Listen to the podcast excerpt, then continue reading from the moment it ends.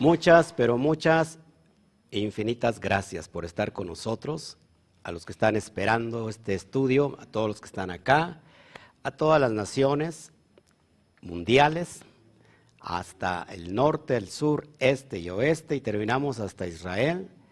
A la cuenta de tres, uno, dos, tres, fuerte. Shabbat Shalom.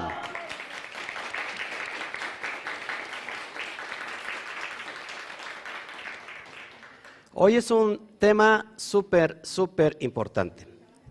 Así que todos los que están aquí y los que están del otro lado de la cámara, es necesario que escuchen, que oigan. La palabra Shema o Shema no solamente significa oír, escuchar, sino activar lo que se escucha, es decir, obedecer lo que se escucha. Y nosotros curiosamente, y digo curiosamente porque no es nada es por curiosidad, oramos al menos dos veces Shema Israel en Shaharit y Arbit, es decir, en la oración de la mañana y en la oración de la noche. Eh, los que los más entendidos oramos tres veces, porque en Minja también hacemos el Shema Israel. Estamos, cuando hacemos esto, estamos nosotros activando el mundo espiritual, le estamos diciendo al cosmos que lo que estamos aprendiendo y descubriendo a través de los códigos, de la Torah lo estamos poniendo por obra. Y esto es muy importante, amados hermanos, que hoy creo que es una temática súper especial, sobre todo aquellos que en realidad quieren entender cuál es el, el asunto de la vida espiritual en esta dimensión llamada materia. ¿Qué es eh, la fe? ¿Qué es lo que creemos? ¿En dónde estamos nosotros eh, apoyándonos? ¿Cuál es nuestro fundamento? Y si no conocemos nuestro fundamento, creo que no, no vamos a entender absolutamente lo que es la fe. Porque si nuestro fundamento, escuche, no está bien fundamentado, ¿cómo vamos a creer en algo que desconocemos? ¿Cómo vamos a creer, por ejemplo, la Torah? Creemos en la Torah, pero resulta que la Torah no se conoce. Y ese es el fundamento de la fe, de al menos de los que estamos aquí y de los que están del otro lado. Pero si entonces el fundamento se desconoce, en realidad estás poniendo tu fe en algo que desconoces. En otras palabras, eh, estás poniendo tu fe en la ignorancia. ¿Te das cuenta? Entonces vamos a entender cómo vamos a analizar esta porción el día de hoy. Por eso es muy importante que esta porción habla de bendiciones y de maldiciones. Nosotros leemos de corrido las bendiciones y las maldiciones. Y hay un preámbulo, si tú obedeces, te sucederá esto. Si no lo pones por obra, si no lo escuchas y lo pones por obra, te sucederá esto. El mundo del cosmos, la energía cósmica trabaja de acuerdo, de acuerdo a lo que tú emanas, de acuerdo a lo que tú demandas. Y como no sabemos demandar en el universo, porque no conocemos las leyes, y entonces las leyes del universo están sobre nosotros. Ahora, cuando nosotros somos entendidos a través de una conciencia elevada, nosotros podemos de alguna manera influenciar las leyes del universo. Es por eso que entendamos que esta porción es muy, muy, muy clara. La porción pasada se llamó, ¿se acuerdan? Kitetse. ¿Qué significa kitetse? Cuando salgas. Curiosamente, esta porción llamada kitabó significa cuando entres. ¿Será casualidad que esta porción se llame cuando entres? ¿Qué entendimos de la semana pasada? Que cuando salgas a la guerra y encontrases una mujer de buen parecer, tienes que cortarle el pelo, ¿verdad? Raparla, cortarle las uñas. Y entendimos que nosotros constantemente estamos teniendo una batalla. ¿Con quién? ¿Quién es la mujer? La mujer es el, el, el nefesh, o esta alma que se encuentra todavía muy, muy enraigada con eh, los instintos. En pocas palabras, el Yester Jara. Se puede conquistar a la mujer, Sí, se puede sacar de ahí, sí, a través de las midot. Las midot significa las, eh, la esencia eh, emocional, las cualidades emocionales del árbol de la vida. Y cuando yo controlo mi emoción, entonces puedo conquistar a esa mujer. ¿Estás de acuerdo? Ahora, aquí es al revés. Cuando entres, y vamos a leer el primer texto, primero te lo, voy a presentar en pantalla eh, para que podamos ir leyendo con nuestra Torah. Entonces tenemos hoy la porción 50. El 50 es muy importante aquí porque el 50 tiene que ver con vida, tiene que ver con liberación, tiene que ver con libertad, tiene que ver con un jubel, jubileo. Así que, amados hermanos, 50 es vida. La, eh, letra nun del, alefato hebreo representa vida y está representada por un esperma, una semilla, un semen. Eh, en arameo, eh, nun significa pez. ¿Por qué el pez estará conectado con la vida? Pues que imagínese usted si ha visto un banco de peces, o sea, es interminable. Tiene que ver con la, con la vida. Por eso es cuando entres. Y el texto obligado del día de hoy es en Devarim o Deuteronomio, capítulo 26, verso 1 al capítulo 29, verso 8. Quiero que preste mucha atención. Vamos a leer el primer versículo, por favor. Si me acompañas y ahí con tu, con tu Torah. Vamos a, leer el 26, 1. Y voy saludando a todos los que están ya aquí eh, en, en YouTube, en Facebook. Por favor, ya sabes, ponle manita arriba ponle un corazón también, comparte con tus redes, en tus redes sociales, en tus grupos de WhatsApp y, deja tu comentario, por favor. Y si, estos estudios te están ayudando y son de bendición para ti, nos ayudaría mucho, en realidad, que, comentaras, que pusieras manita arriba, que te suscribieras, que active la campanita de los comentarios y que lo compartes, por favor. Así que si no te has presentado conmigo, me gustaría conocerte, escríbeme y, yo te atiendo. Me gustaría conocer, saber de ti, eh, cómo está tu vida a través de estos estudios que estás oyendo y lo estás poniendo por obra. Wow. Bueno, vamos a leer verso 26, capítulo 26, perdón, y verso 1. Curioso que esto inicia, amados hermanos, sobre primicias y diezmos. Aquí se habla del segundo diezmo, pero este no es el tema, ya lo traté hace dos años. Así que voy a leer primer texto.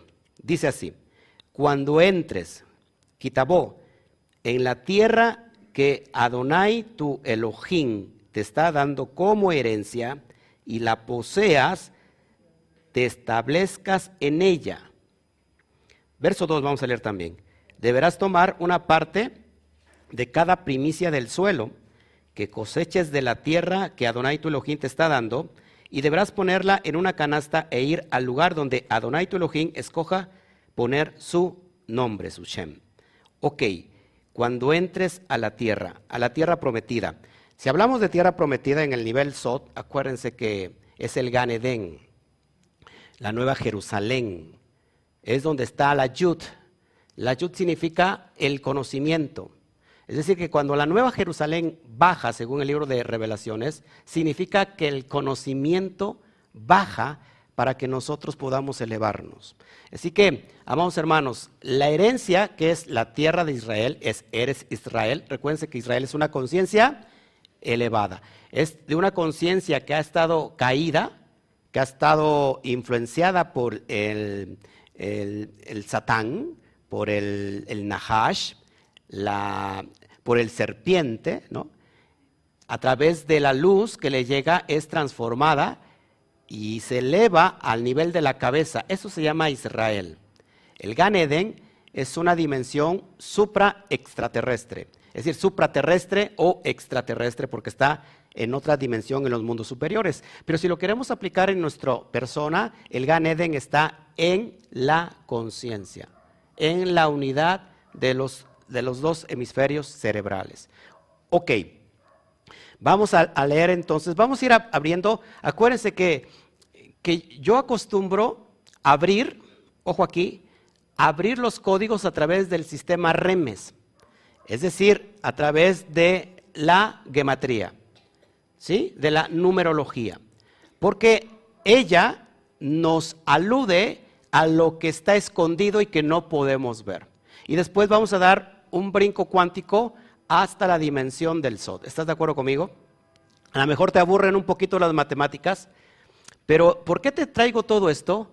Para que reafirmes tu fe. Toca el de junto y dile para que reafirmes tu fe. Porque, repito, si nosotros estamos fundamentando la fe en la Torah y luego no entendemos la Torah, entonces ¿dónde está tu fe? Y la fe se activa. ¿Sí? Jacob Hasadik decía, si tu fe no tiene obras, tu fe en sí es muerta, es vana, es está muerta. O sea, la fe produce obras. ¿Pero por qué produce obras? Porque hay un conocimiento. Si tú lees algo, lo llevas a cabo porque lo entiendes. Y hoy te voy a hablar un poquito de eso. ¿Sí estás de acuerdo conmigo? Ahora, y después de explicar, de aludir a la gematría, no, no, dejo de explicar el, fondo para, para, llevarlo al nivel del alma, a nivel del SOT. Esto que voy a traer son datos crudos de una página que se llama Time of Israel, Tiempos de Israel, y espero ser un escritor de esa página. Voy a, voy a mandar mis cartas para ser escritor de Tiempos de Israel.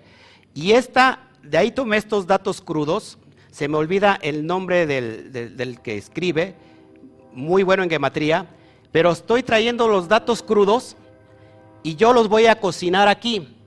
Es decir, traigo como los ingredientes, pero yo voy a preparar el platillo. Es decir, que estos datos crudos los estoy tomando de Tiempos de Israel, esta página que está en inglés, los traigo como datos crudos y los voy a adaptar a la perspectiva que yo voy a enseñar ahora. Por eso le doy, me quito el sombrero para la página y espero ser un escritor de Times of Israel. ¿Ok? Bueno, entonces vamos a entender el proceso de qué son las maldiciones. Vamos a entender la parte como, como la maldición como una energía negativa. ¿Qué hacemos con las energías negativas? la buena noticia es que se pueden transmutar, se pueden transformar. Si yo transmuto una maldición, ¿qué me va a dar? una bendición, ¿le interesa?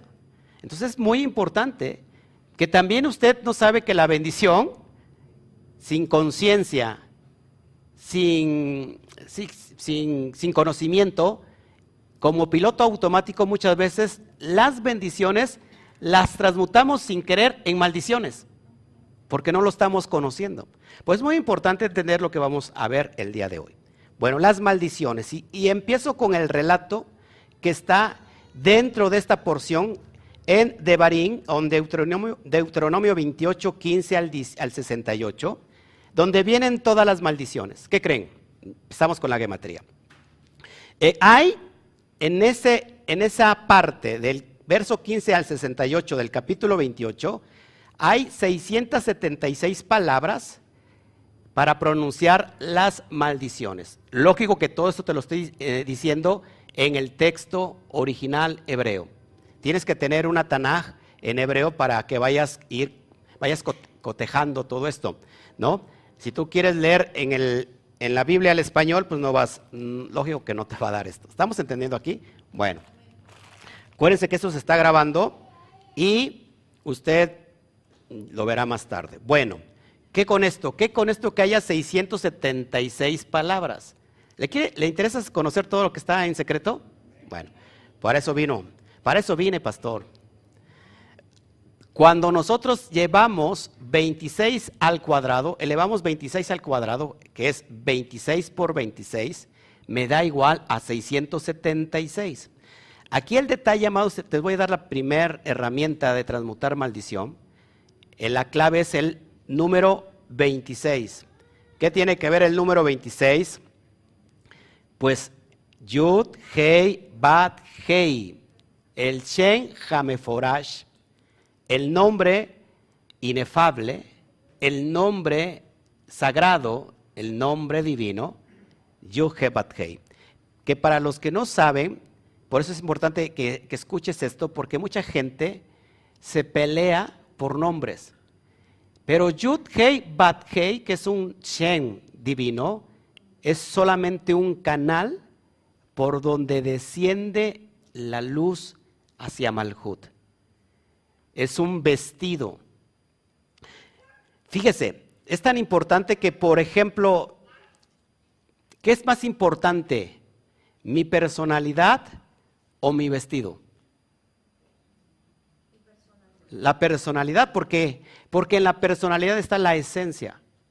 Es increíble que alguien pueda tener honra, una, algo, un pensamiento sacro a la, a, la, vestimenta de, de esa personalidad. Eso se llama idolatría. Cuando murió Juan Pablo II, trajeron sus reliquias por, todo, por todas las naciones. Y yo vi la gente ahí, amontonada ahí, porque iba a pasar y tocaban y lloraban. Iban las, las vestiduras de, de Juan Pablo II. Prácticamente cuando nosotros no entendemos el mundo cósmico, el mundo de el Sof, del infinito, y tomamos una vestidura como algo que es completamente sagrado, entonces creo que estamos mal. Yud Hei Bat Hei es un canal donde desciende la luz en Sisak y llega hasta Malhut. ¿Por qué desciende en, en Sisak? Porque se va de alguna manera equilibrando disminuyendo a nivel que nosotros como seres humanos lo podamos recibir. Así que ya te estoy enseñando algo poderoso aquí. Es muy importante que lo entendamos. ¿Cuál sería entonces eh, el medio para poder transformar las maldiciones en bendiciones? Pues el canal divino de Yud, Hei, Bat, Hei. Yud te habla, acuérdense, del mundo de Atzilut mundo superior, donde está Keter, Jodma y Bina.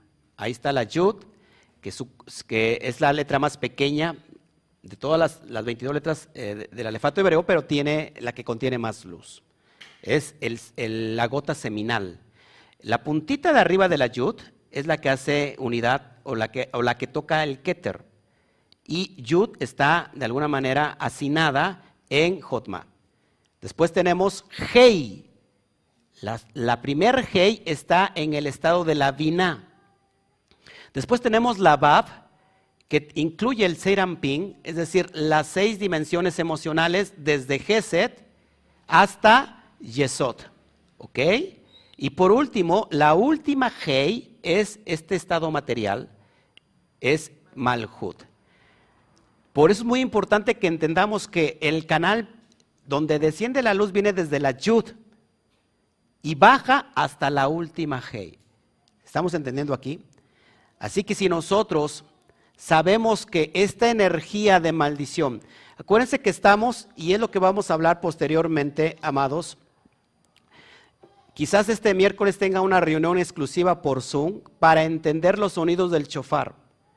Vamos a entender por qué son 101 sonidos, qué es lo que se abre en Rosh Hashanah, es el cuál es el canal que se abre y que está abierto, y cómo podemos nosotros transmutar toda la radiación eh, cósmica, toda la energía eh, o, la radiación electromagnética que nos viene a la Tierra y que nosotros lo estamos recibiendo en forma automática, en forma eh, como de piloto automático. Y todo lo que viene es negativo. Ahora, como no sabemos nosotros absolutamente nada, lo recibimos, lo damos por hecho. Ahora en Rosh Hashanah se abre el canal disponible para transmutar esa energía, esa, esa, esa radiación y tomarla para un beneficio. Se abren paquetes energéticos. Por eso es muy importante que vayamos entendiendo todos esos conceptos, ¿ok? Creo que está muy sencillo, ¿verdad? De entender. O sea, no, estoy poniendo, si, si, lo enseñáramos en el concepto de terminología como debe de ser, creo que no lo entendería, pero creo que es muy básico de que lo vayamos entendiendo. Ok, bueno, vamos a ver otro pasaje en Deuteronomio 27, verso 2 al 3. Y ahí está la clave.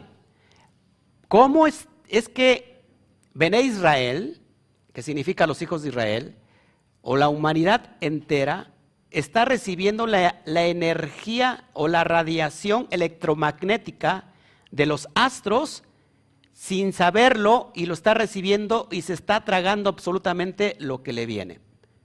¿Cómo nosotros podemos entender y transmutar todo eso? Dice el verso 2 al 3, el día que pases el Jardín, el Jordán, a la tierra que Adonai tu Elohim te da, levantarás piedras grandes y las revocarás con cal. Escucha el texto, esto es importante porque ahí voy a basar esta enseñanza. Y escribirás en ellas claramente todas las palabras de esta ley. Escribirás en ellas claramente todas las palabras de esta ley, de esta Torah. Cuando hayas pasado para entrar en la tierra que Adonai tu Elohim te da, tierra que fluye leche y miel, como Adonai, el Elohim de tus padres, te ha dicho. Wow, qué motorazo. Ah, apantállame. ok, vamos a entender que aquí hay una clave. ¿Cómo que cuando entres a la tierra y encuentres, vas a, vas a poner piedras grandes y las vas a llenar de cal y ahí vas a escribir todas las palabras de esta ley? ¿Qué significa esto?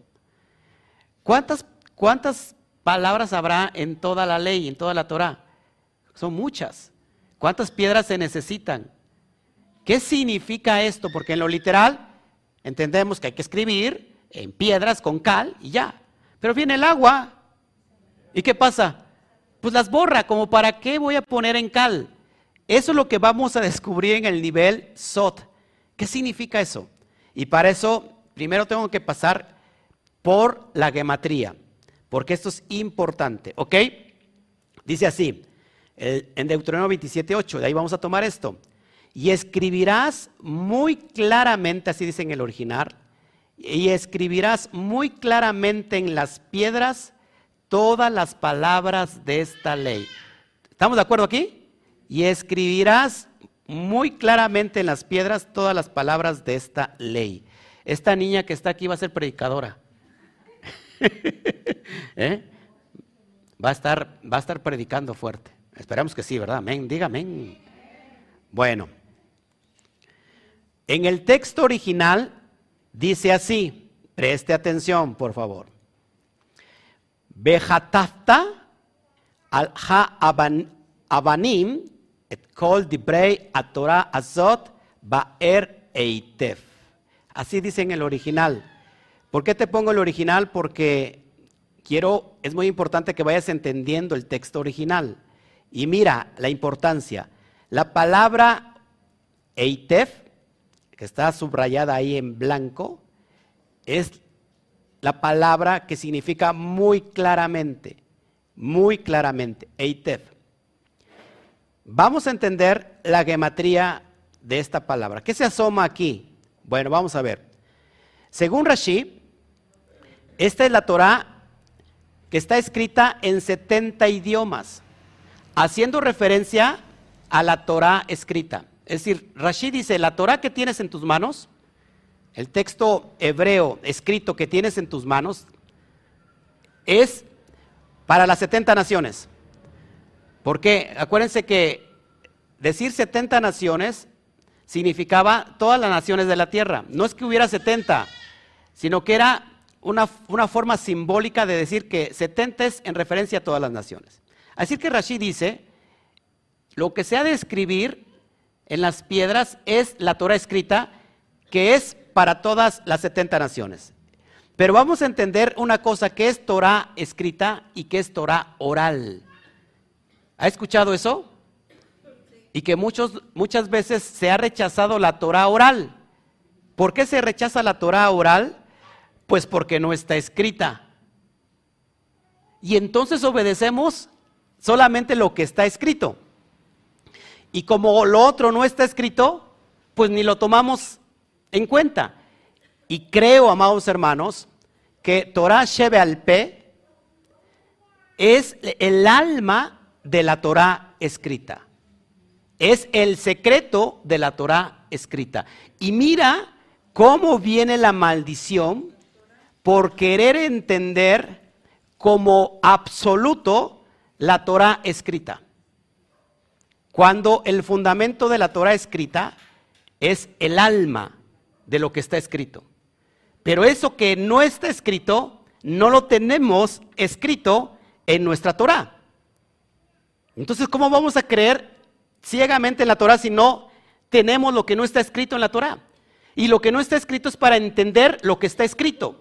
Y como que ya me hice bolas, pero así es. Por ejemplo, vemos en el texto pasado, si hay un niño rebelde, sácalo y mátalo, la eh, apedréalo y hasta que muera. Eso dice la Torah.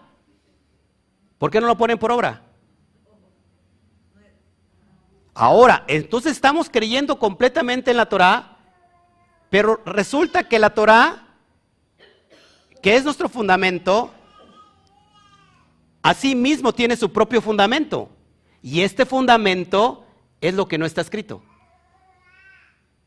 Y viene un alma religiosa, y viene una mente religiosa, y quiere llevar a rajatabla eso sin que lo entienda, pero eso de apedrear al niño no lo hace.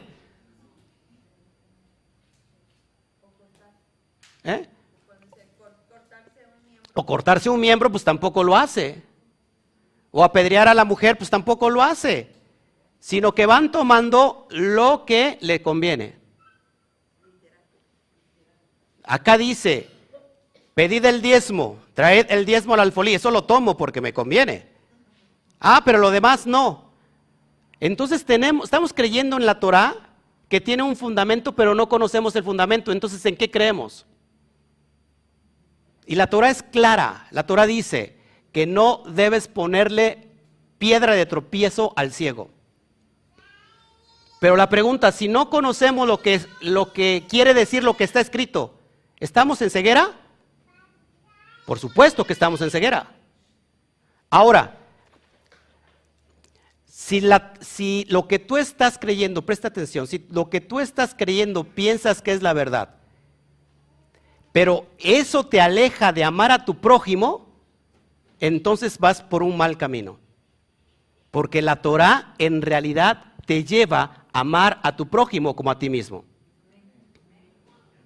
Pero si la Torah y el conocimiento que estás adquiriendo, en lugar de amor a tu prójimo, te trae odio, es decir, yo odio a aquel que es pagano, yo odio a aquel que es idólatra, yo odio a aquel que no es de mi religión, entonces vas por un mal camino, porque la Torah enseña todo, todo lo contrario. Amarás a Dios con toda tu mente, con todo tu corazón, con todas tus fuerzas. Deuteronomio 6:4. Y amarás a tu prójimo como a ti mismo. Levítico 19, 18. Ahora, si lo que tú estás pensando que eso es la verdad, pero te lleva a odiar a tu prójimo, estás en un mal camino. Porque la Torah no enseña eso. ¿Te das cuenta de lo importante? Ahora vamos a entender que lo que está escrito sobre las piedras es la Torah escrita y por qué tenemos gran dificultad en la vida y estamos recibiendo maldiciones. Ahorita te lo voy a enseñar. Bueno, vamos al texto nuevamente. ¿Quiere aprender hoy en esta mañana? Dice el texto muy claramente, es en, el hebreo Eitef. Y vamos a, a a sumar la gematría de forma progresiva. Te enseño cómo se hace. Primero tenemos una Hei, una Yud, una Tet y una Bet. Pero entonces de forma progresiva sería Hei, Hei Yud, Hei Yud Tet, Hei Yud Tet Bet. Y me da la gematría de 70. Por eso Rashi dice que 70 lo que debe de estar escrito en las piedras es para las 70 naciones. O sea, una, una Torah no revelada. Diga conmigo una Torah no revelada. ¿Qué necesitamos? Una Torah revelada. Porque entonces no voy a agarrar al chamaco y lo voy a apedrear. No, porque sería un asesino. Si la propia Torah dice que no, asesina, no asesinarás.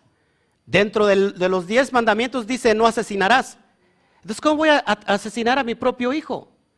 ¿O cómo voy a apedrear a mi mujer? ¿O cómo me voy a cortar un miembro? No sé si me explico. Bueno, 70. Vamos para allá.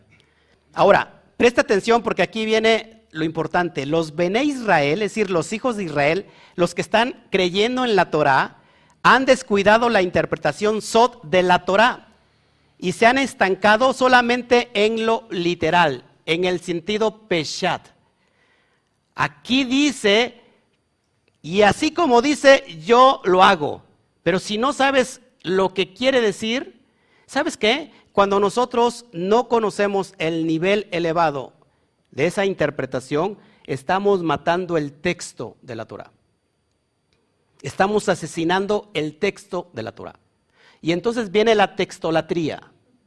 ¿Qué es la textolatría? Adorar el texto en el sentido literal. ¿Sí? La gente se divide por eso.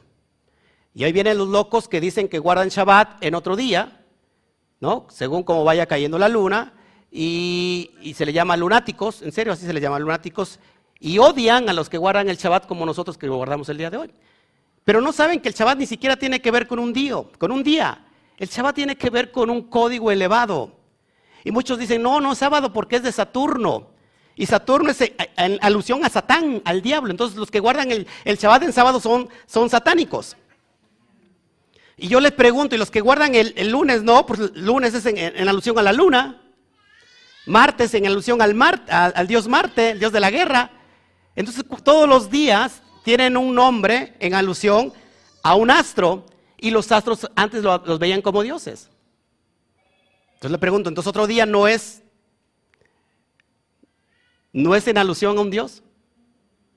¿Te das cuenta que entonces viene la apatía y el sentido literal te lleva a dividirte con el hermano y lo dejas entonces de amar? Yo amo al que guarda el Shabbat el día que quiera. Si ha entendido el código, uy, qué padre, ¿no? Pero te das cuenta, entonces, a ver otro ejemplo, ayúdeme, ayúdeme aquí con otro ejemplo. Que venga un literalista y, cree problemas con, con, nosotros. Ah, por ejemplo, ¿por qué está enseñando algo que no es Torah? A mí me dicen, sin embargo estoy enseñando lo que está en la Torah, pero no revelado. Y te estoy enseñando que la misma Torah se necesita tener herramientas para entender lo que está escrito, porque si no, no entiendes ni papa. ¿Sí me explico? Y es ahí donde entramos en maldición. Lo pongo otra vez en pantalla. Entramos nuevamente en maldición. ¿Por qué? Porque se ha descuidado el sentido sot. ¿Qué es el sot? El nivel del secreto. Yeshua dijo, ojo, mucho cuidado con que tú les tires las perlas a los cerdos, porque las van a pisotear. ¿Qué son las perlas? Las perlas de la Torah son los secretos de la misma Torah. Si tú a una persona literalista ¿eh? le dices tal cosa, tal secreto, esa persona no lo va a entender y va a terminar hablando mal de ese secreto que tú estás diciendo. ¿Por qué? Por el famoso es que no está escrito. ¿No? Y entonces terminan pisoteando en realidad las perlas de gran precio. ¿Estás entendiendo? ¿Ok? Bueno. Por eso es muy importante, amados, que el SOT, te voy a enseñar algo bien profundo. ¿Cómo hay personas que se ponen a discutir por un texto literal y lo toman como algo literal, pero no lo toman también tampoco a su conveniencia? Por ejemplo, vemos en el texto del Nuevo Testamento que voy a, voy a hablar de eso, donde dice Yeshua que si tu miembro te es ocasión de pecar, de caer, pues que te lo cortes. Es mejor que entres al reino de los cielos manco, cojo, tuerto, ¿verdad? Que te, vay, que te pierdas en el infierno. Es una forma de decirlo. ¿Por qué las personas que son literalistas no toman el texto de forma literal ahí? Porque claro está que eso lo interpretan como que no es algo literal. Sin embargo, les voy a decir algo muy importante. Todo el texto, tanto del sobre todo del, Antiguo Testamento, sobre todo de la Torah, está escrito en metáfora. ¿Cómo se tiene que entender? De esa manera metafórica, no literal. ¿Y qué crees? La Brit Hadashah, el Nuevo Testamento, también está escrito para entenderse en el nivel de Rash al Sot. Pero quieren entenderlo como algo literal cuando no está para entenderse de manera literal. ¿Y qué pasa? Esas personas se aferran a algo que no tiene fundamento. Es como si yo les cuento una historia. Lo que cuento de la historia es para sacar los principios que valen. Es una metáfora de la cual saco principios, los traigo para que la luz nos alumbre, la Torah nos alumbre. La historia puede existir o no puede existir. Ese no es eh, lo importante. Lo importante son los valores que sacamos de esa historia. Ahora, cuando la persona escucha la historia, escucha esa, esa narrativa, pone su fe en esa narrativa. Y resulta que esa narrativa no es importante porque puede existir o no existir. Lo importante es los valores que voy a sacar de la metáfora. ¿Quién enseñaba así? Yeshua.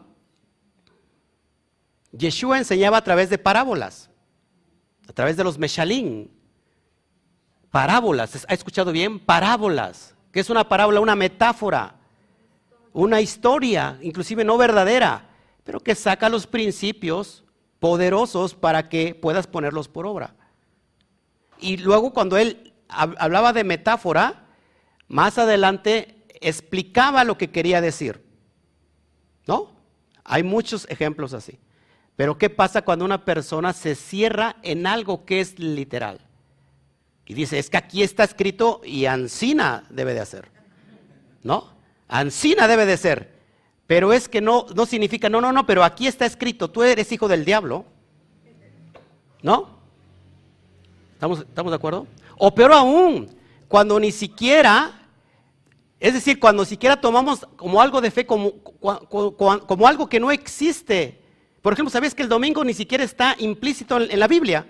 No existe la palabra domingo. No hay ninguna parte que diga que hay que guardar el domingo.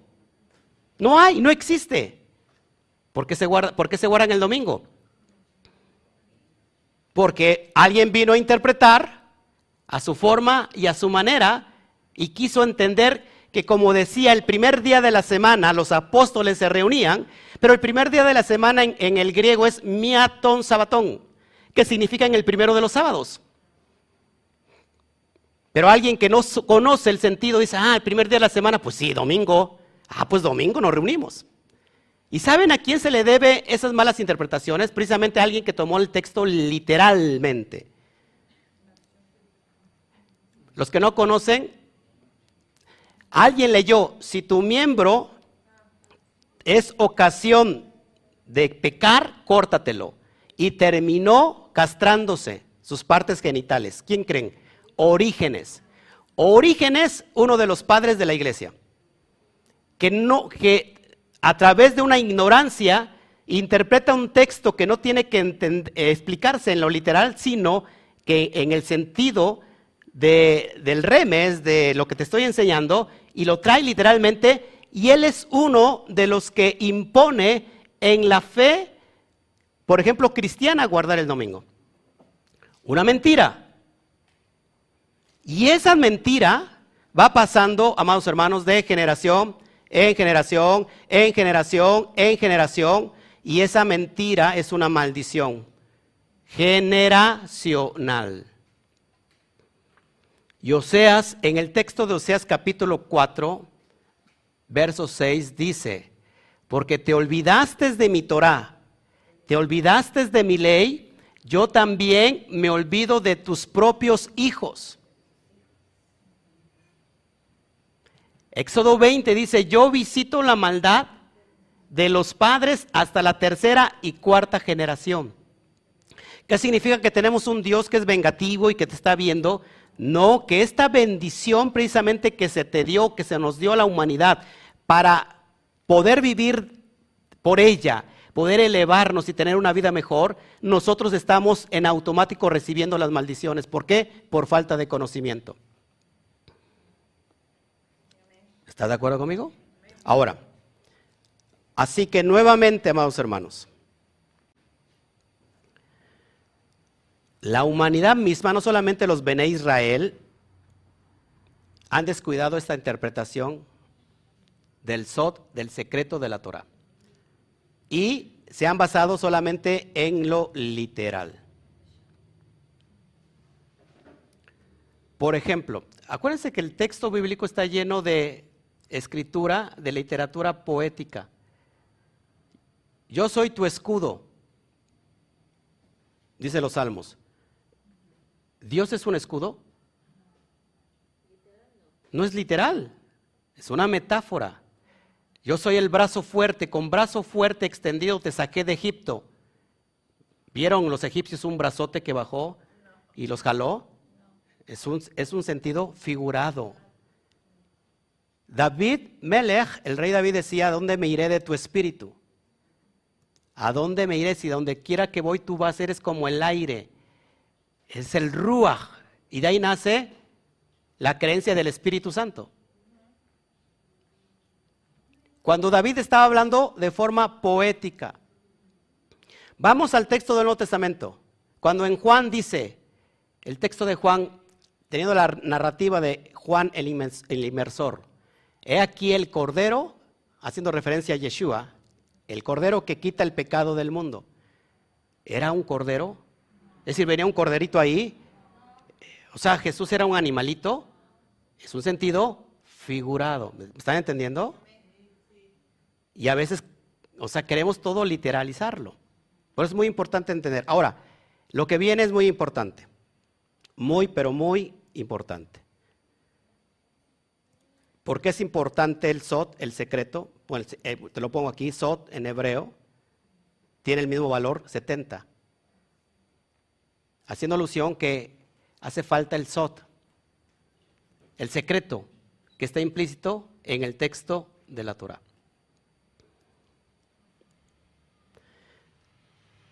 Si no conocemos la interpretación pardés, no vamos a enterar absolutamente nada de lo que está escrito en la Biblia y nos vamos a tragar todo queriendo que es una forma literal, pensando que es una forma literal, no lo vamos a comer, lo vamos a tragar, estamos, vamos a estar viviendo del error y sobre todo de la maldición. ¿Qué es pardés? ¿Qué significa pardés para empezar? Pardés significa huerto o jardín. Es un acrónimo de cuatro palabras. Es decir, se toma las, de las cuatro palabras se toman sus iniciales y se forma el término pardés, que es jardín o huerto. ¿Qué encuentras en un jardín, en un huerto?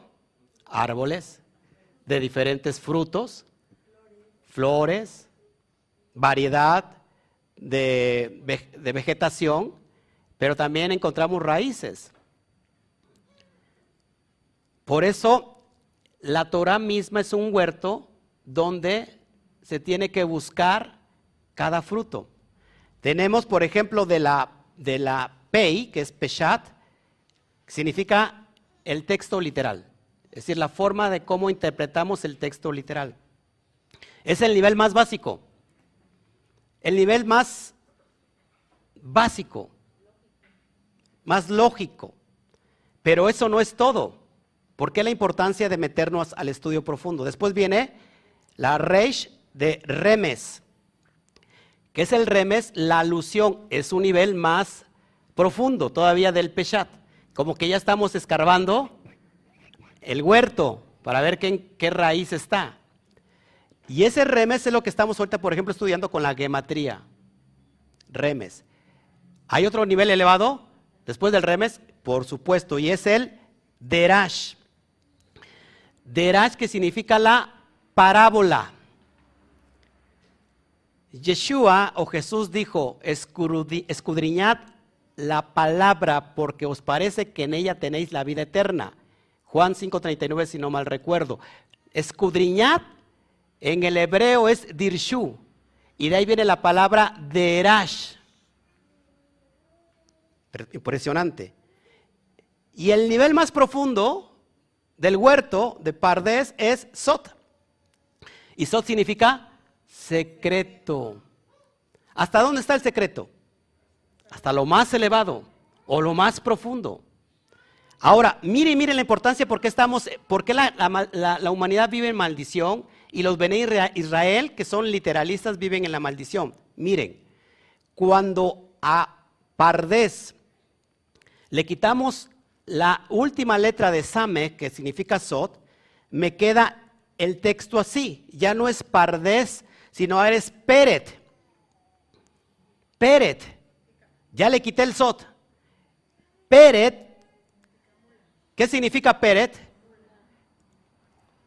Bueno, lo que está viendo en pantalla ahorita sale. Peret significa mula. Mula. ¿Por qué mula? Mira, hasta te está sonriente, está pelando los dientes para que te. Mula es, es, una, es, un, es una cruza entre un burro y un caballo, pero la mula no da frutos, no dan frutos, nos da, no dan hijos. Cuando nosotros estudiamos la Torah sin el Sot, nos quedamos sin frutos. Y Pablo dijo que hay frutos del Ruach HaKodesh. Amor, fe, templanza, paz, paciencia, benignidad, mansedumbre. Son nueve frutos. Pero si nosotros no entendemos el secreto, no entendemos lo que realmente quiere decir el texto de la Torah, nos vamos a quedar como mulas. Con todo el respeto que usted me merece. Es decir, nos quedamos sin frutos. Y si no tenemos frutos, ¿cómo vamos a vivir una vida espiritual llena de éxito? Hay frutos del ruach, del espíritu, pero también hay obras de la carne. Y no es culpa, en realidad, la persona que está estudiando el texto y se está pegando a lo literal, lo hace con mucho amor. Yo no estoy diciendo que no lo haga con amor, pero lo hace de una forma ignorante y que se y como no ha entendido, pues simplemente dice así, dice y así lo hago. Pero como tú me estás trayendo otras cosas, entonces tú eres un hijo del diablo. ¿Por qué? Porque no está escrito. Pero te estoy enseñando cómo se debe de estudiar la Torah, no, no por lo que yo digo, o no solamente la Torah, sino el texto bíblico, desde el nivel que te estoy enseñando ahora, el remes, el perdón, el pardés. Si alguien no entiende este nivel de interpretación, jamás, escúcheme esto, jamás, jamás, jamás, jamás, jamás, y nunca podrá entender el texto bíblico. Porque se queda sin frutos. ¿Escuchado eso? Ok. Sigo. ¿Alguna pregunta hasta aquí?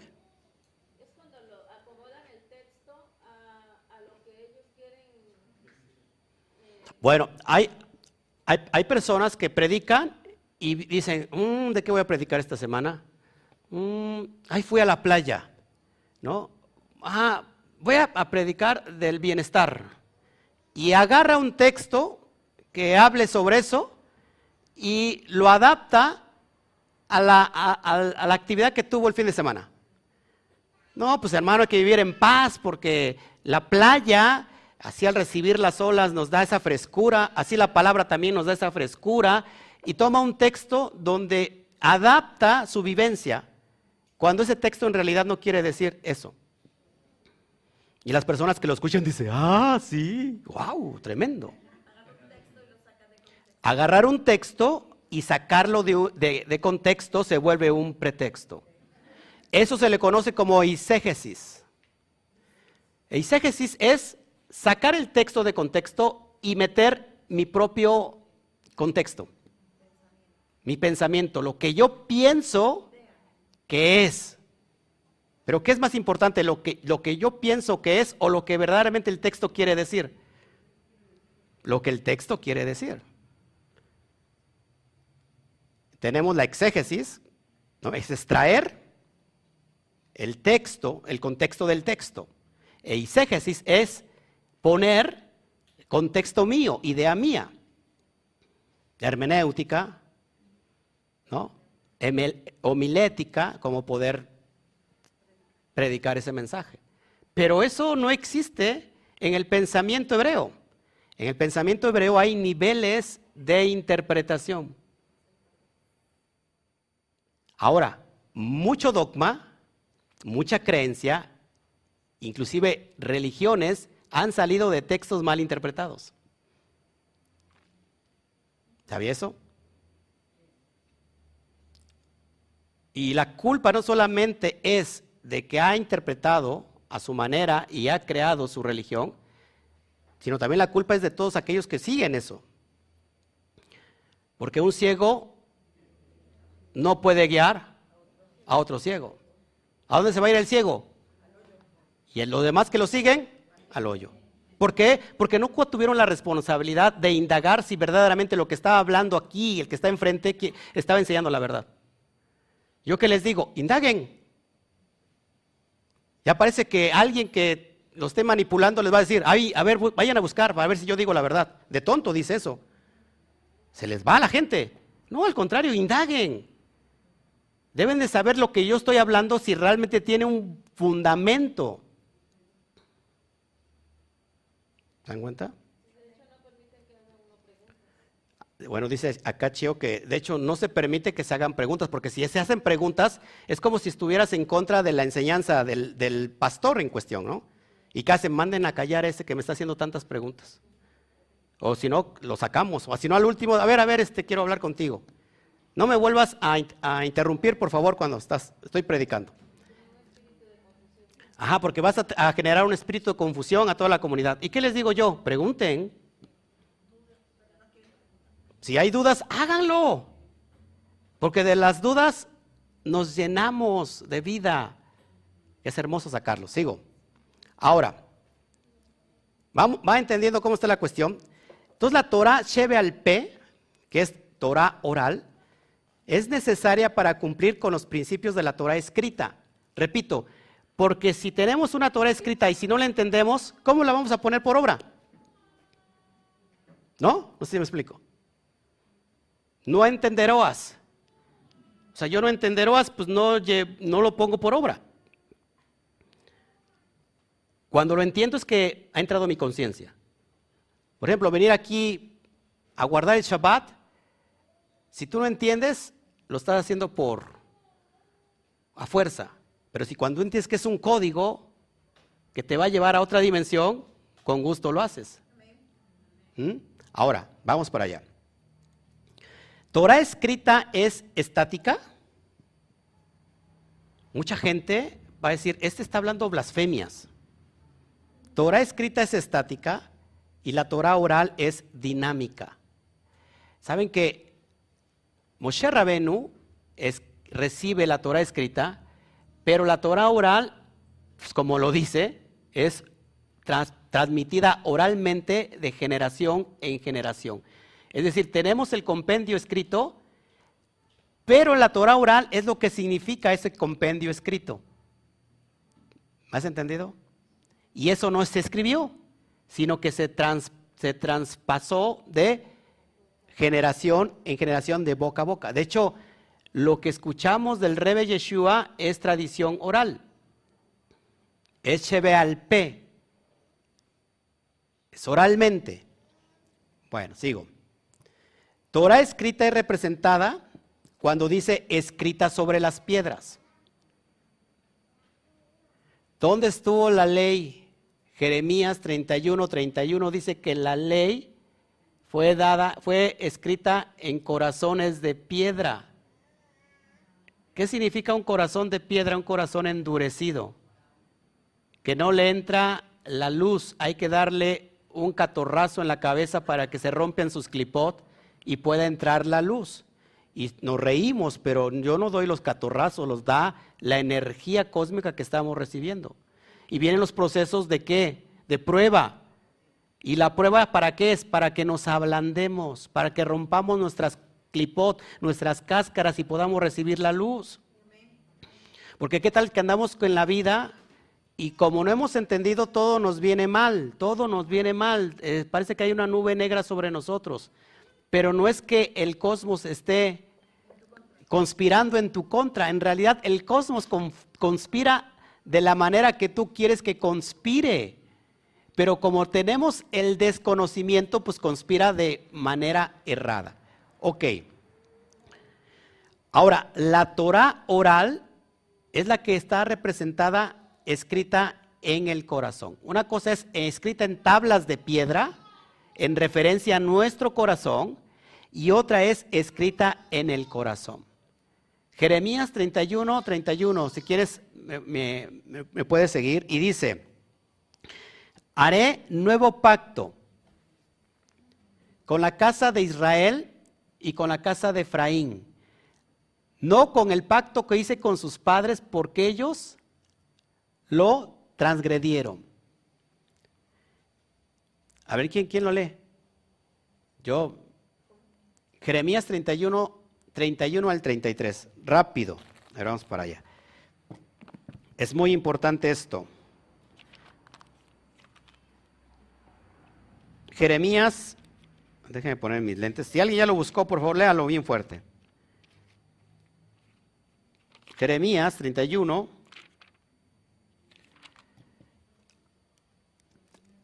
A ver, léelo. 31, 31 al 33. yo lo voy repitiendo. He aquí vienen días, dice Adonai, en los cuales haré un nuevo pacto con la casa de Israel y con la casa de Judá. No como el pacto que hice con sus padres. El día que tomé su mano para sacarlos de la tierra de Egipto porque ellos invalidaron mi pacto. Aunque ellos invalidaron mi pacto, yo fui para ellos marido. Dice Adonai. Pero este es el pacto que haré con la casa de Israel. Después de aquellos días, dice Adonai, daré mi ley en su mente y la escribiré en su corazón y yo les seré por e-, a ellos por Elohim y ellos me serán por pueblo. ¿Escuchó eso? Las tablas de la Torá que estaban escritas en piedra, ¿qué eran? En alusión a un corazón duro. Pero este nuevo pacto que es Brit Hadashah en hebreo, que te lo vamos a ver, el Nuevo Testamento, también significa Nuevo Testamento, estará escrito ya no en tablas de piedra, sino que ahora en el corazón, dado en la mente y escrito en el corazón. ¿A fin de qué? De que lo pongamos por obra. Eso es lo que representa la Torah oral. Sigo. Ahora, la expresión escríbelas en la tabla de tu corazón que vemos en Proverbios 3.3. Ponga mucha atención, por favor, no se distraiga por nada, por favor porque esto es muy importante. La clave para escribir la Torah en el corazón es por el Ruach Kodesh, por el Espíritu del Dios vivo, según Segunda de Corintios. A ver, si me la puedes leer, hija. Segunda de Corintios 3:3. Segunda los Corintios. Y mire que es muy importante esto. ¿Cómo se tiene que escribir y cuál es la forma de escribirlas en el corazón? Pues a través del Espíritu del Dios vivo. Adelante. Segunda a los Corintios 3.3. Siendo manifiesto, que sois cartas del Mashiach, expedida por nosotros, escrita no con tinta, sino con el ruach del Elohim vivo. No en tablas de piedra, sino en tablas de carne. Del corazón. ¿Cuál es la forma de que se pueda escribir las tablas de la ley, las tablas de la Torah en el corazón? Ojo, por medio del Espíritu del Dios vivo. Mire esto que es importantísimo. Ruach Elohim, Jaín, que es así en hebreo, de acuerdo a la gematría Adbash, ¿qué es la gematría Adbash? Es decir, que si Aleph vale 1, no tomamos el valor de uno, sino tomamos el valor de la última letra, de la TAF. ¿Cuánto vale la letra TAF? 400. En este caso, Aleph vendría valiendo 400. Bet no vale 2, vendría valiendo 300. Gimel no valía 3, vendría valiendo 200. Así es la gematría Adbash. Para que vaya entendiendo, es al revés, de los valores al revés. Entonces, cuando yo pongo la gematría Ba Adbash de Ruach Elohim Haim, me da igual a 853. Qué hermoso es la gematría en todos sus sentidos. Conocer la gematría no solamente normal, sino en todas las áreas es impresionante porque te lleva a dimensiones, híjole, desconocidas. Ahora, 853, escuche, esto es bien importante. Es la imagen especular del Mashiach, de la palabra Mashiach. ¿Qué es imagen especular? Es decir, la imagen espejo. 853 al revés, pones un espejo, no es 853, sino es 358. La gematría del Mashiach. Vuelve a leer, por favor, el texto, si más... Eh, 3.3. Escuche esto. Siendo manifiesto que sois cartas del Mashiach, expedida por nosotros, escrita no con tinta, sino con el ruach del Elohim vivo, no en tablas de piedra, sino en tablas de carne. Del corazón. ¿Cuál es la forma de que de una vez por todas nos entre la Torah? Como una luz verdadera, sin clipot, sin cáscaras, sin obstáculos, sin impedimentos, a través del Espíritu del Dios vivo. ¿Dónde está establecido el Espíritu del Dios vivo? En el Mashiach. ¿En el personaje histórico? No, en la conciencia divina que todo ser humano tiene. ¿Cuál es el proceso de que entre la luz? Descauterizar la conciencia. Nuevamente, ¿cuál es el proceso para que entre la luz? Descauterizar la conciencia, porque Pablo dice, tienen ustedes la conciencia cauterizada. Y al tener conciencia cauterizada, lo que, lo que hagan para transgredir su propia vida, no hay conocimiento. Está viviendo como en piloto automático, recibiendo la energía que vienen de los astros. Y todo tiende al caos. ¿Cuál es esa ley? La ley de Murphy. Todo tiende al caos y usted no hace nada por cambiar el caos. Usted, usted se le, alguien ya le dijo, usted va a morir de cáncer, ya tiene cáncer. Ah, pues lo acepto. Es el destino.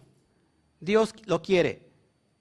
No, estamos recibiendo en automático sin que nos pidan si lo queremos recibir o no. Simplemente decimos ya un sí, lo damos por sentado. ¿Por qué?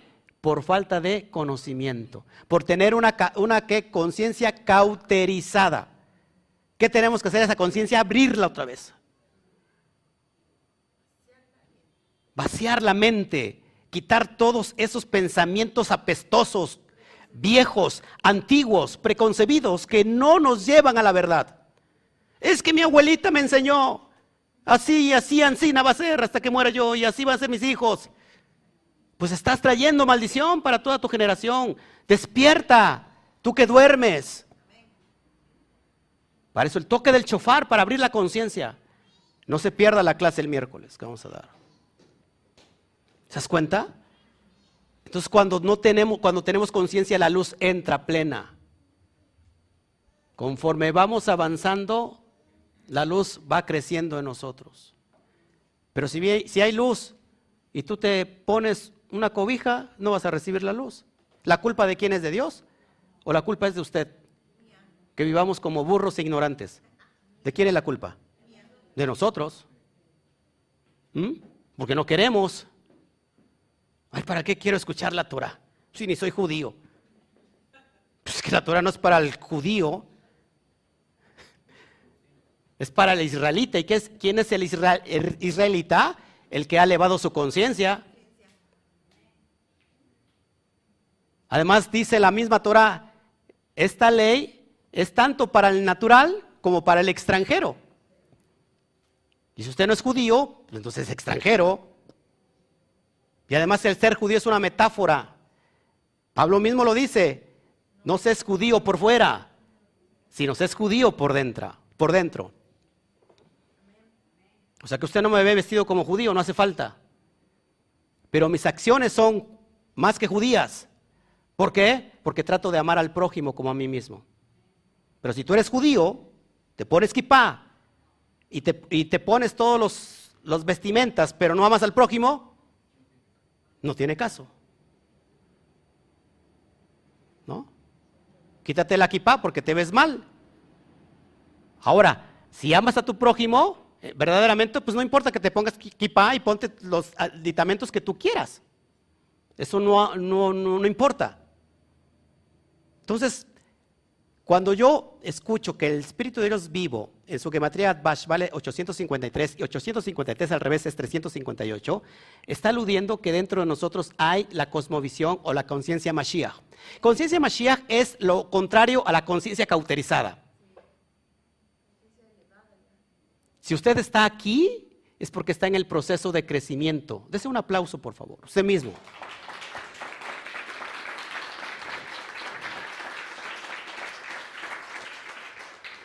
Ahora otro favor, otro favor, si me lo hace posible. Abrácese, por favor. Abrácese usted mismo. Abrácese. ¿Cuánto hace que no se abraza? A veces, a veces no nos queremos. A veces no nos amamos. A veces nos caemos gordos. Porque a veces el ego que está en nosotros nos hace ver feos, aunque estemos muy guapos. O aunque usted esté muy feo, se puede ver muy guapo por las acciones. Abrácese. Lo que, lo que está usted recibiendo es un abrazo directamente del Mashiach. ¿Quién es ese Mashiach? La Neshama, que lo ha traído hasta acá y te ha dicho, ¿cuánto has sufrido sin necesidad de sufrir? Y mira hasta dónde hemos llegado. Hasta aquí nos ha ayudado Dios. Hasta aquí nos ha ayudado Hashem. ¿No le parece impresionante? Así que de alguna manera usted ya está abriendo nuevamente su conciencia, ya está descauterizando, ¿no? Estaba cauterizada, está descauterizando paso a paso, proceso a proceso su conciencia. Y ahora entiende que aquello que hace no debe de hacerlo. ¿Por qué? porque los principios mesiánicos que están en usted ya no se lo deben de permitir. ¿Qué es mejor? Escuche esto, ¿qué es mejor? Ser un levita, ser un coengadol, es decir, ser un sacerdote, te lo digo en español, ser un sacerdote, ser un ministro de Dios, ser un pastor, ser un profeta, gloria a Dios, aleluya.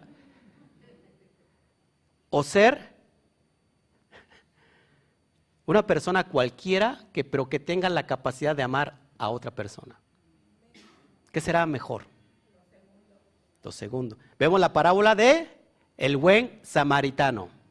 El samaritano ni era eh, ni era sacerdote, ni era pastor, ni era líder, ni, ni era coengador, eh, ni era levita. pero lo que tenía el buen samaritano era el corazón que la ley estaba escrita en su corazón porque es capaz de mirar al que está caído y cubrirlo y darle ayuda. ¿Qué es lo que más vale? Y pasó por ahí, por el camino, el Cohen Gadol que se le hacía tarde para llegar al servicio del templo. Y después pasaron los levitas y también se le hacían tarde, porque así como a muchos de nosotros se nos hace tarde, eh, no, se me hace tarde para llegar al servicio de Dios, ¿cómo le voy a fallar? cuando se dio cuenta que Dios estaba ahí tirado.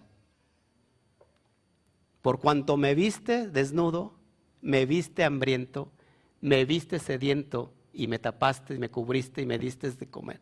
Entonces también así recibirás el beneplácito de lo que Hashem nos quiere dar. La pregunta, en esa metáfora viene la importancia de que este samaritano fuera creyente. Daba igual que fuera creyente o no creyente. Sus acciones hablaban por sí solo. ¿De qué sirve pavonearme y decir yo sé mucho de la Torah, ¿no? Sé de los secretos y sé de aquello, pero si no puedes amar a tu prójimo. Es más, si no puedes amar ni siquiera a tu esposa, ¿cómo pretendes amar a tu prójimo? ¿O cómo pretendemos amar a Dios si no nos amamos a nosotros? ¿Dónde está Dios? Rius decía, ¿no? En su libro, tanto buscar a Dios por aquí y por allá, para que resulte que cada quien lo lleva adentro. ¿Y dónde está Dios? Acá adentro. Entonces, ¿dónde tengo que amarme primero? Si amo a Dios con todo, me amo a mí también. Y si me amo a mí, puedo amar a mi prójimo. Así que para amar al prójimo es requisito indispensable amarme a mí. Lo demás sería hipócrita. Es como si ahorita a mi gordita le digo amor, bombón, corazón. ¿Qué más, qué más te digo? Amada. Y llego a la casa y la maltrato. Órale, ponte a hacer rápido la comida. Ya tengo hambre, el, siervo de Dios tiene hambre. ¿No sería hipócrita eso? Sin embargo, cuando llego a la casa también le sigo diciendo mi amor, mi vida. Pues le digo de, otra manera, me, cachetea. Y yo, y yo, yo en la casa, yo soy el que mando. Yo tengo la última palabra. Digo, sí, mi amor, lo que tú quieras. Y en este caso, Alberto me, como que sufre conmigo. y muchos de los que están aquí sufren conmigo, no se, no se hagan. Ah, la Pues póngase usted, usted es el cuello, Belén. Nacho es la cabeza, pero usted es el cuello. Si, si, si, si, el, en el cuello no puede girar la cabeza. Así que póngase también en su lugar. ¿Eh? Así que no hay Nochebuena, si no hay tampoco obediencia en todo lo demás. Sí, no, no, claro. Ah, Nancy bien que me entendió. Ya sigo. Sigo porque de verdad ustedes lo toman muy, muy, muy diferente. Seguimos. ¿Le interesa el relato o no?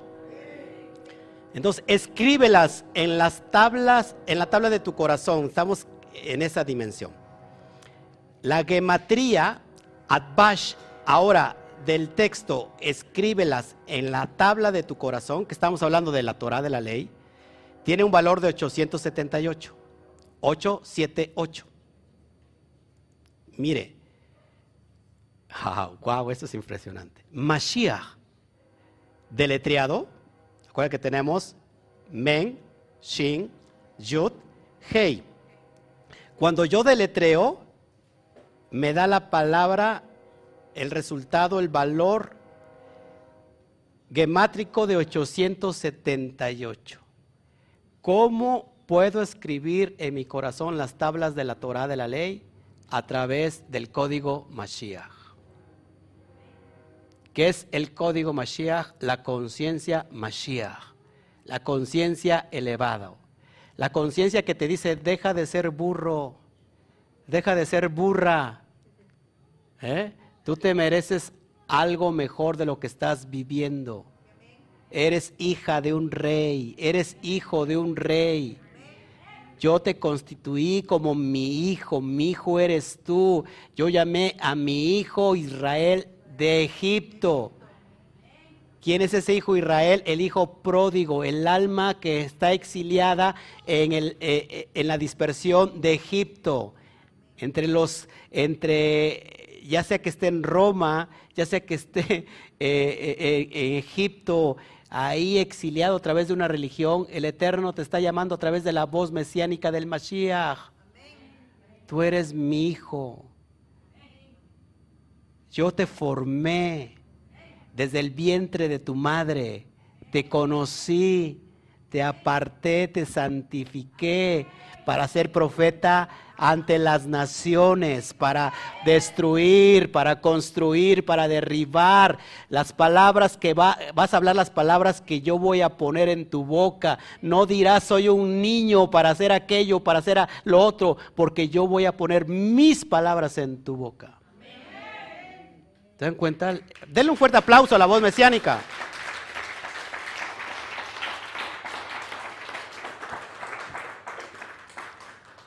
A veces necesitamos escuchar urgentemente eso. A veces necesitamos escucharlo. Y creo que necesitamos escucharlo muchas veces al día. Pero ¿qué estamos escuchando? Negatividad. ¿No? Negatividad, negatividad, el país viene mal, todo viene mal, y en realidad todo lo mal que tenemos es por lo que nosotros estamos irradiando. La nación tiene un presidente conforme al corazón de esa nación. Es decir, si nosotros tenemos un presidente nefasto, es por la conciencia masiva de este país. ¿Quién pone los dirigentes? ¿Quién cree? Esto es increíble. No, el pueblo no lo pone. Los pone Dios. ¿Cómo que lo puso Dios? ¿Qué se equivocó Dios? No se equivocó. Es porque eso merecemos. Dios usó a un rey pagano llamado Ciro y lo ungió y lo llamó su Mashiach, un rey pagano. ¿Para qué? Para traer castigo a su pueblo Israel. Así que esta conciencia masiva, por falta de conocimiento, por falta de luz, ha provocado tener un dirigente como el que tenemos un país y todo lo que está a su alrededor con esa negatividad, porque eso es lo que hemos nosotros creado. ¿Hasta cuándo va a cambiar las cosas? ¿Hasta que venga un mejor presidente? ¿Hasta que venga un hombre ungido? No, hasta que nosotros cambiemos nuestra conciencia, nuestra forma de pensar. Tendremos un dirigente a ese nivel, pero mientras no, seguiremos así. Por eso el presidente de hoy, pues también se conoce, se, le, se autodomina como un Mesías, porque, pues sí, fue ungido para eso, para traer más castigo. Y ya ni les digo hasta dónde vamos a llegar, porque tenemos que llenarnos de cosas positivas. Ahora, ay, pero si yo cambio, ¿cómo van a cambiar los demás? Cambie usted primero. Porque cambiando, yo hago corrección al mundo. O sea que en ese sentido somos importantes, sí. Porque corrigiéndome yo, ojo, aquí puedo corregir al mundo entero. Pero si no me corrijo yo, ¿cómo voy a demandar que alguien que nos esté dirigiendo lleve buenas obras y buenos actos? Si yo mismo soy un corrupto. Me corrijo yo, se corrige mi esposa, se corrige mi hijo, se, se corrige mi suegra, se corrige todo lo que está a nuestro alrededor, se corrige una comunidad. Y esta comunidad es como, un ámbito ¿no? que se va expandiendo, porque también usted pasa con lo mismo. Se va corrigiendo todo lo que está a su alrededor. Y se va expandiendo, así como el mal se expande, así como el cáncer se expande también, el bien se expande. Pero ¿por dónde empieza? Pero queremos que cambie el otro para que yo cambie. Ah, que cambie mi esposa para que yo cambie. ¿No? Que cambie el presidente para que tú también yo sea, también cambie. No, tengo que cambiar yo. Yo mismo. ¿Ok? Bueno. Entonces es el proceso de la conciencia Mashiach. Ahora, la Torah del Mashiach, ¿qué es la Torah del Mashiach? El secreto. El Sot. Tiene un valor en gematría de 1369. 1369. Yo me vine todo tapadote pensando que decía frío y mire, ya, ya hace calor, ¿verdad? Ahora, donde 37 al cuadrado nos da igual a 1369. Es decir, 37 por 37, 1369. Platicaba yo con mi cuñado y él decía algo muy importante. Todo en esta vida es matemáticas. ¿No? Por ejemplo, cuando usted se llegó a sentar, fue calculado por las matemáticas. Aunque sí, aunque usted no lo sepa. Porque tuvo que haber un cálculo para ver cuánto peso iba a soportar. Se usó los números. Para vestirse se usó los números. Para bañarse se usaron los números, porque los números son, eh, creadores junto con Hashem en esta dimensión. Todos números. Así que si usted no le gustan los números, ¿qué quiere que le diga? Son, los números son lo que hacen esto. Así que 37 al cuadrado, 1369, igual que la Torah del Mashiach. Pero ¿qué, quiere, qué significa el 37? Muy importante. La palabra Yehidá, que se traduce como unidad, tiene el valor de 37. Es decir, que si nosotros estamos en los secretos del Mashiach, ¿cuál es, ¿qué es la yejidá? ¿Alguien sabe qué es la yejidá? ¿No? Sálganse todos, por favor. Y me quedo con los del público aquí, en vía virtual. ¿Eh? Yejidá es el nivel más alto del alma. Yejidá. Después de Yejidá viene Hayá, y que, significa vida. Después Neshama, Ruach y Nefesh. Al revés, Nefesh, Ruach, Neshama, Hayá y Yejidá. Es decir, que nos posiciona o nos posesiona en la dimensión de Yejidá de la unidad cuando tenemos la Torah del Mashiach. Uy, yo pensé que iba a decir, qué bueno es esto. si yo estoy allá en la Yejidá, ¿desde cuándo? Seguimos. Hasta aquí vamos bien, vamos entendiendo cómo es el proceso de cómo poder escribir o describir lo que se había escrito en tablas de piedra, que ahora se escriban directamente en el corazón, a través de este proceso de la luz, que es impresionante. ¿No le parece? con el Espíritu del Dios vivo. ¿No? Híjole. Bueno, seguimos. Ahora, mire, mire lo que viene. Lo que viene es impresionante. La Torah del Mashiach en Gematria Catán, es decir, donde quitamos todos los ceros, donde por ejemplo Het vale 8 y Yud que vale 10, solamente tomamos el, 1, quitamos todos los ceros, donde la chin vale 300, pues solamente tomamos 3, así sucesivamente, nos da exactamente igual que 37, igual que la palabra Yehida, la Torah del Mashiach. ¿Cómo se dice en hebreo? Atorat Mashiach. 37. Apúntelo, es un número poderoso el 37. 7 más 3 igual a 10. 10 igual a la Yud, 10 igual a las Sefirot del árbol de la vida, 10 igual a las 10 expresiones con que se crea el mundo visible, 10 ¿eh? mandamientos, el 10 por aquí, por allá, 10 tribus perdidas. ¿eh? Curioso que no fueron, ¿por qué no fueron 9? Sino que fueron 10, que es una metáfora de que hay que ir por esa oveja que se perdió. Y esa oveja somos nosotros, que está regresando al redil. ¿Ok? Sigo. Ahora, todas las palabras de esa Torah, que en hebreo es et kol dibrei a Torah azot, tiene un valor en gematría de 1696. 1696. Ahora, la diferencia entre el valor de todas las palabras de esta Torah, que es 1696, y 1369, que es la Torah del Mashiach, es decir, a 1696 le resto 1369, me da la cantidad de 327. ¿Qué significa esto? La expresión el espíritu de la ley, Ruach, Ahak, Ahak, tiene exactamente el mismo valor de 327. ¿Cómo podemos escribir, escribir la ley en nuestro corazón a través del espíritu de la ley? Ruach Hakah. 1300, perdón, 327.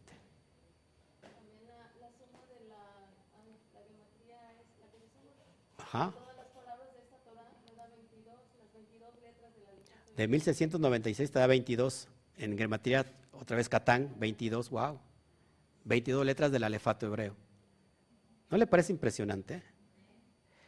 Y si sumo 327 me da igual a 12, haciendo la cosmovisión de las 12 tribus totales de Israel, que en realidad es un concepto eh, que tiene que ver con toda la humanidad.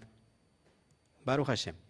Bueno, y el espíritu de la ley es la antítesis de la letra de la ley. Una es el espíritu de la ley y otro es la letra de la ley. ¿Se dan cuenta? Porque si nosotros, decía Pablo, a ver si en qué texto viene, que si que la letra de la ley mata, pero el espíritu vivifica, ¿se acuerdan? Y decía, ¿y qué, ¿y qué dicen los que comprenden literalmente? Pues que no hay que estudiar el Antiguo Testamento, porque esa es la letra de la ley. Como que ya caducada, pues eso es lo que te mata. No seas ignorante, lo que mata es el desconocimiento. Así que la letra de la ley, así que, ¿qué significa esto? Es lo que Mashiach ha venido a revelar y a enseñar. ¿Por qué nadie recibió la enseñanza de Yeshua? ¿Cómo dice? ¿Cómo que nadie? ¿Y entonces todos los cristianos?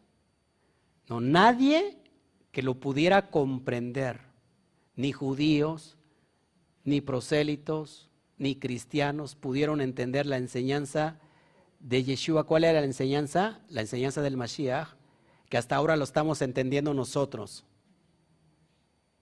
¿Te das cuenta? Baruch Hashem. Que seamos como ese hombre que está en esa pantalla, en esa imagen, que así estemos reflejando la energía que sale del corazón a consecuencia de tener escrita la Torah. Segunda de Corintios 3.6 dice que la letra mata. De una Brit Hadasha. No de la. El espíritu da vida. ¿Se dan cuenta que la letra mata por sí sola cuando la tomamos de forma literal? ¿Me está entendiendo o no me está entendiendo?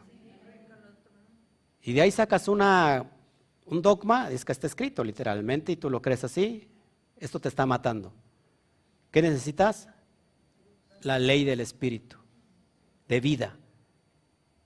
Así que el antídoto, preste porque ya voy a cerrar, el antídoto de la, de la causa de las maldiciones es el siguiente, es el siguiente, escúchelo. Escúchelo, es el siguiente, no se lo pierda para la siguiente clase que vamos a estar transmitiendo aquí. No, acá se lo voy a dar. Y me voy a apurar porque estoy, quiero enseñarles algo privado. Espíritu de la ley de la Torah del Mashiach tiene un valor de 1696. Voy a ponerme mis lentes porque no veo. Acá veo. Ruach, Hajak, Hajak, Atorat Mashiach. Vale 1696 que es igual a todas las palabras de esta Torah, que ya lo vimos, 1696. Cumplir, ojo, con todas las palabras de esta Torah, no es hacerlo de manera religiosa, sino es hacerlo a través del espíritu de la ley de la Torah del Mashiach. Oíste que fue dicho, pero yo os digo, Oíste que fue dicho por los antiguos, pero yo os digo, haced esto. ¿Estaba quebrantando la ley? ¿Estaba echando fuera la ley? No, le estaba dando la correcta interpretación. Mateo 5, 17 al 19 dice, yo no he venido a abrogar la ley, no he venido a quitar la ley, sino he venido a cumplirla. Y la palabra cumplir es darle correcta interpretación. Estoy como el, Peña Nieto, que en paz descanse. Interpretation, interpretation, interpretation, correcta interpretación. ¿Está entendiendo? Bueno, sigo.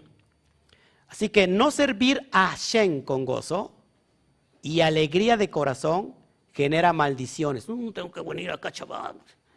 Tengo que guardarlo porque si no el pastor es rellevadizo y me quema. Tenemos que venir con qué? Con alegría y gozo en el corazón. ¿Por qué? Porque vamos a venir a servir a Shem. El Shabbat se hizo para eso. El Shabbat se hizo para parar de tus labores.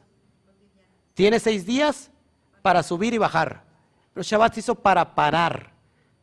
Y mucha gente ya se la apura que termine este ingrato porque ya me voy. Si el Shabbat se hizo para parar porque es un código. Paro yo, pero Él hace lo que tenga que hacer por mí.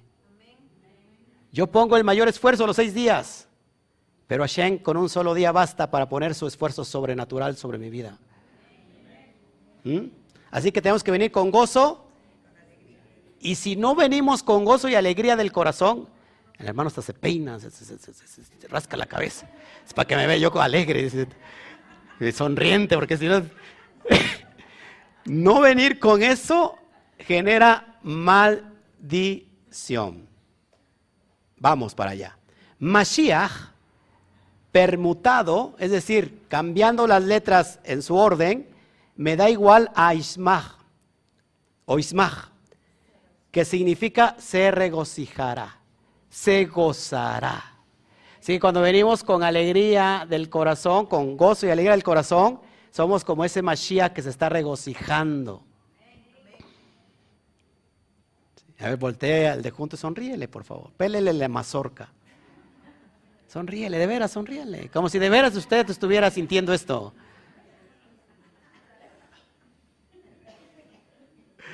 Ya voy a terminar casi. Ahora, la falta de alegría, la falta de alegría se debe a no conocer al Mashiach.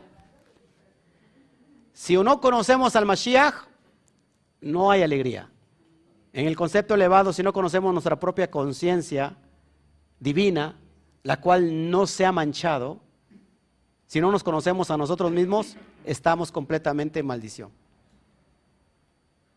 ¿Te das cuenta? Ok, las cosas están poniendo serias, mejor me apuro. Ahora, la expresión con gozo y alegría de corazón, que es Be Sinja Bebatov Letaf, tiene una gematría de 414. Nuevamente, Besin Habet Bebatov Levav, 414. ¿Qué hago con 414? La palabra luz infinita, Or Ein Sof, tiene exactamente la gematría de 414. Or vale 207. Ein Sof vale 207, 207 más 207, 414. Así que cuando estoy con gozo y alegría de corazón, la luz infinita está dentro de mí. Déjeme darle un beso a mi esposa porque yo estoy contento, yo estoy alegre. A ver, amor. Usted debería hacer lo mismo con su esposa, hombre. A ver, hermanos, hagan lo mismo con su esposa, con su hijo. A ver, voy a darle un, abrazo y un beso a mi hijo porque estoy alegre, porque el Mashiach se ha revelado en mí. Al hermano Toño también le doy su beso. Para que se ponga más alegre.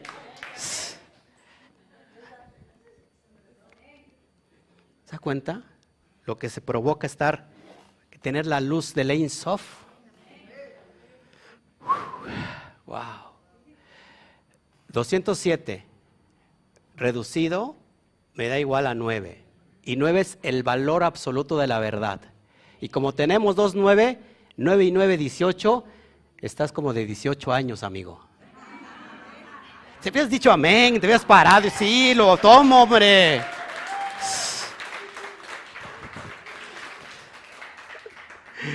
A lo mejor te habían dicho que estabas viejo y mira, hoy te rejuvenecí, quitándote tantos años. ¿eh? Ahora tú llegas con tu esposa con dices, tengo 18, Baruch Hashem. Alberto, 18 años. Mm, está bien, dice. Sí, le trae un rejuvenar. Prepárate, chivo. 18 años el, el muchacho. ¿Se dan cuenta, amados, la importancia de conocer el secreto? ¿Por qué los hago reír? Porque es necesario activar lo que está dentro de usted porque no lo conocía, pero ahora lo está conociendo. Fuerte aplauso a Shen.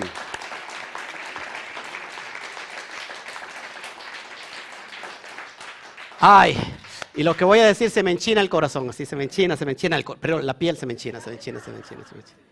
¿Cómo está la alegre? ¿Cómo está, ¿Cómo está la comunidad ahorita, la asamblea? Una vez más, ¿cómo está la asamblea?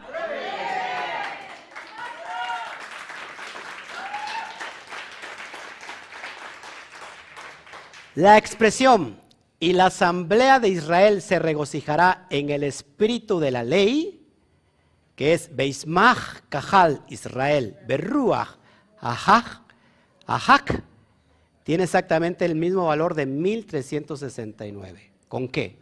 ¿Con qué lo vamos a comparar? La Torah del Mashiach En su gematría vale 1369.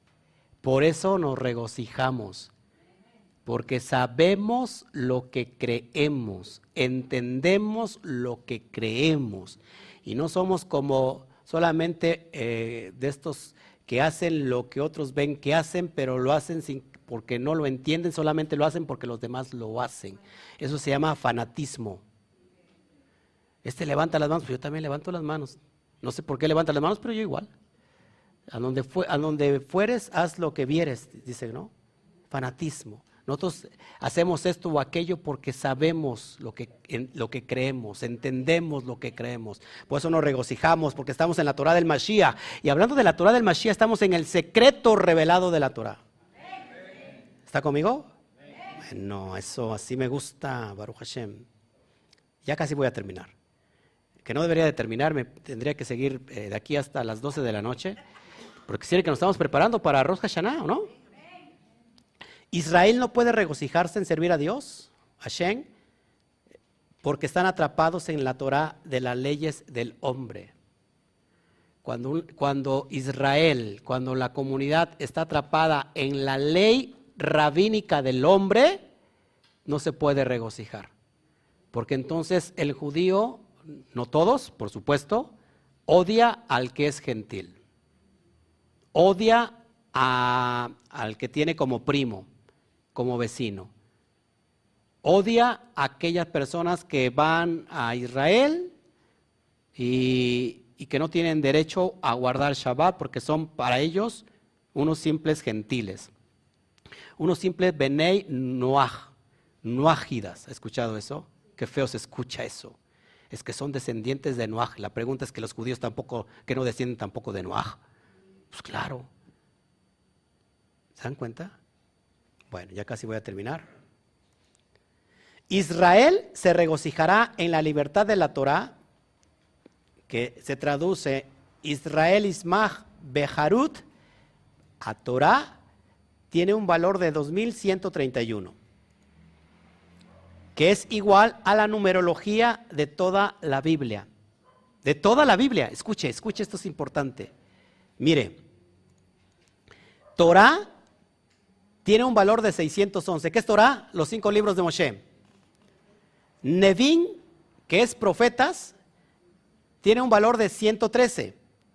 Ketubín, que son todos los demás escritos, y con eso se cierra el compendio del Antiguo Testamento, tiene un valor de 478. ¿Y qué crees? Brit Hadashah o Nuevo Testamento tiene un valor de 929. Cuando yo sumo 611 más 113 más 478 más 926 me da el valor de 2131, exactamente igual a Israel se regocijará en la libertad de la Torah. ¿Qué necesita la humanidad? Que toda la Torah sea revelada. Amén. Amén. O sea,